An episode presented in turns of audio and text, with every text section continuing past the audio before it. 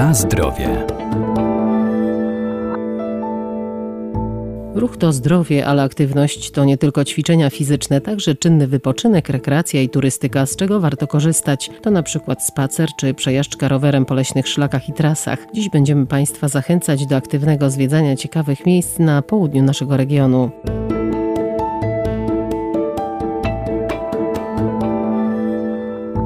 Atrakcji do zwiedzania w województwie lubelskim nie brakuje. Miłośnicy turystyki pieszej, rowerowej i biegania, a także leśnych spacerów z pewnością znajdą coś dla siebie na terenie Roztoczeńskiego Parku Narodowego. Jest tu wiele szlaków turystycznych i ścieżek edukacyjnych, na których można poznawać walory przyrodnicze i kulturowe. Park Narodowy jest naszym wspólnym dobrem i poza tą taką statutową, najważniejszą rzeczą ochroną przyrody również jest udostępniany do różnych celów, między innymi dla turystyki, według określonych zasad i w określonych miejscach. Główny specjalista do spraw udostępniania parku Łukasz Sędłak. Określone miejsca to są wyznaczone szlaki i ścieżki na terenie parku, po których się możemy poruszać.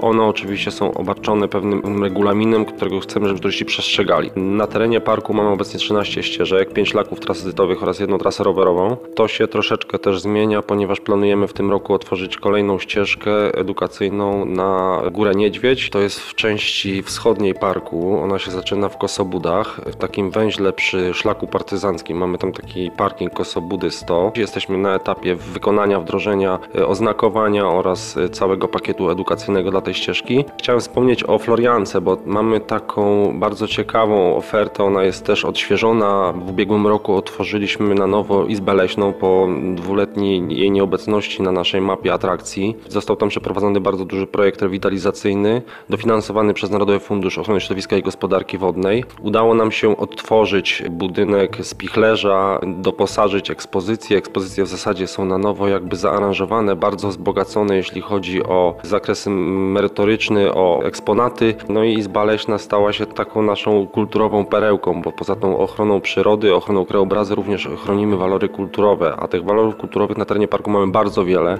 między innymi pozostałości po dawnych włodarzach tego terenu, czyli po ordynacji zamojskiej i jest to między innymi właśnie izba, jest to dawna leśniczówka Straży Floridy Florianieckiej, dalej również na Floriance położony nieopodal ośrodek hodowli zachowawczej, dawny folwar, gdzie teraz mamy zachowawczą hodowlę konika polskiego. Jest również ścieżka dendrologiczna, pozostałość po dawnych szkółkach drzew i krzewów ozdobnych oraz owocowych. Także jeżeli dotrzemy już do tej Florianki e, ze Zwierzyńca, tudzież z Górecka Starego, e, możemy tam bardzo miłe popołudnie spędzić, wypełnione atrakcjami. Są to takie atrakcje, które nas mają wyciszyć, troszkę uspokoić, połączyć również z przyrodą. Już mogli poza tym obserwowanie, poznawanie walorów kulturowych, mieć to wspaniałe tło pięknej naszej przyrody, przyrody naszego parku.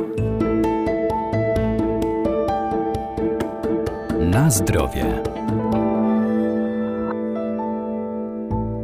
Turystą może być każdy z nas. W poznawaniu przyrody na terenie Roztoczańskiego Parku Narodowego pomogą nam liczne tablice informacyjne czy wieże widokowe, a ścieżki prowadzą przez typowe zbiorowiska leśne warte uwagi. Nasze ścieżki generalnie są prowadzone w dwóch kierunkach, są tworzone, czyli to są takie stricte przyrodnicze, prezentujące na przykład jak ścieżka na Bukową Górę y, przechodzi przez typowe zbiorowiska leśne. Prezentuje taki układ wysokościowy, bo wchodzimy na ścieżkę borem sosnowym, później wchodzimy nieco wyżej na Bukową Górę, przechodzimy do boru jodłowego i na samej wierzchowinie mamy Buczynę Karpacką. W zasadzie Park y, Roztoczański został powołany dla ochrony tych dwóch zbiorowisk leśnych, jakim jest właśnie Bór Jodłowy oraz Buczyna Karpacka. One się tutaj na tym terenie bardzo dobrze zachowały, pomimo prowadzonej wcześniej gospodarki leśnej i są bardzo cenne, a tym bardziej, że na terenie Roztocza występuje północny na granica zasięgów takich zwartych siedlisk, jakim jest właśnie Buczyna Karpacka i Bór Jodłowy. Każda ze ścieżek, też e, tych edukacyjnych, oczywiście nie jest samą ścieżką w sobie, więc jak turysta wchodzi, nie jest pozostawiony sam sobie. Na przykład ścieżka na Bukową Górę posiada taki system plansz edukacyjnych, Y, na pulpitach y, przy ścieżce. Idąc, obserwując las, widzimy, że on się zmienia. Mamy pulpit, który nam opisuje poszczególne zbiorowiska, poszczególne ciekawostki, które w tym zbiorowisku możemy zaobserwować.